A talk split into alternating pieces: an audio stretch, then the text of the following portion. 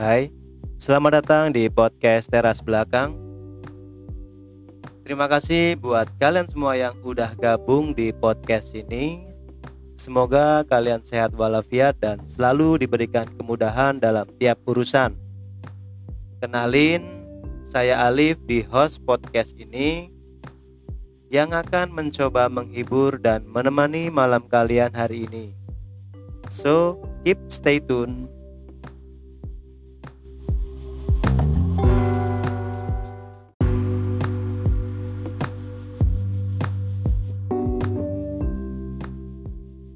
Di episode ini saya ingin ngobrolin tentang politik yang ada di kantor.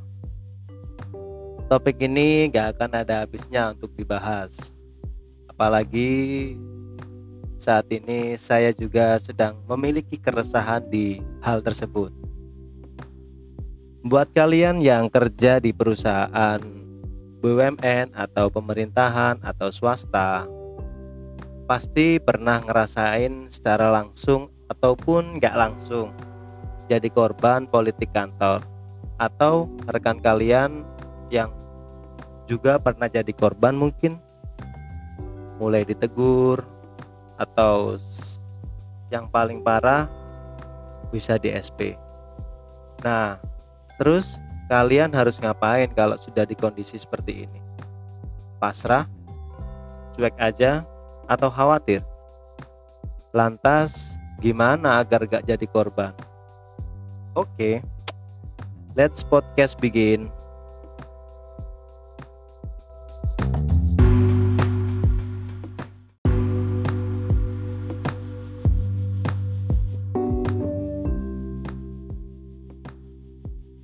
Dirasakan atau enggak, politik yang terjadi di kantor itu sedikit atau banyak berpengaruh loh sama kehidupan kerja kalian. Apalagi kalau status kita masih fresh graduate, saking noobnya bisa dipermainkan sama rekan kerja. Lantas apa sih yang menyebabkan hal tersebut?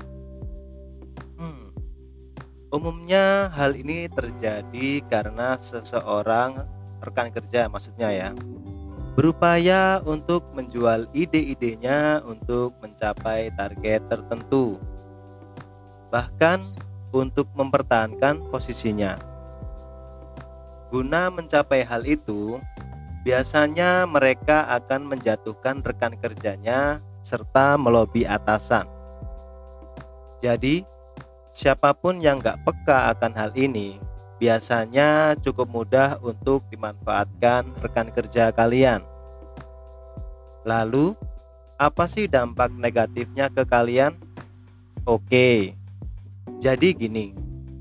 Kalau politik kantor yang terjadi selama bertahun seperti ini biasanya akan menjadi budaya, dan pada akhirnya juga menciptakan lingkungan kerja yang toksik dan kurang baik bagi produktivitas diri sendiri dan orang lain yang ada di lingkungan sekitar, menciptakan gap antar rekan kerja. Lantas, gimana cara untuk tidak terjebak dalam hal itu? Hal pertama yang paling simpel yaitu jangan mudah terpengaruh. Jika ada yang berusaha merendahkanmu, abaikan saja.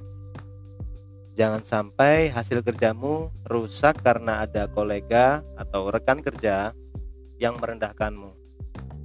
Yang kedua, ciptakan lingkungan kerja yang positif dengan cara berempati, memberikan semangat, dan memuji atas hasil kerja mereka. Dan yang terakhir, tetap fokus sama kerjaan kalian. Jika memang menurut kalian lingkungan sudah toksik parah, fokus saja sama kelarin kerjaan kalian.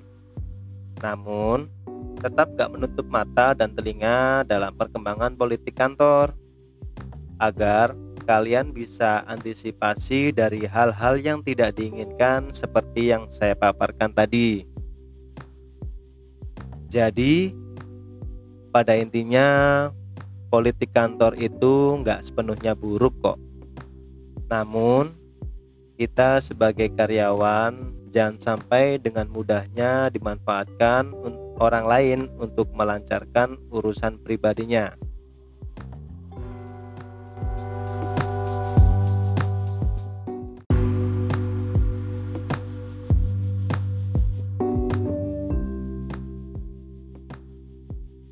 Baik, sebelum saya closing, saya ucapkan terima kasih buat Glyn dot com untuk artikelnya. Saya ucapkan terima kasih juga buat kalian yang sudah mendengarkan podcast ini dari awal sampai akhir. Semoga bermanfaat, dan bila ada saran dan kritik yang membangun, jangan sungkan untuk email ke diska dot alif at gmail dot com dengan subjek saran dan kritik podcast teras belakang. Bye.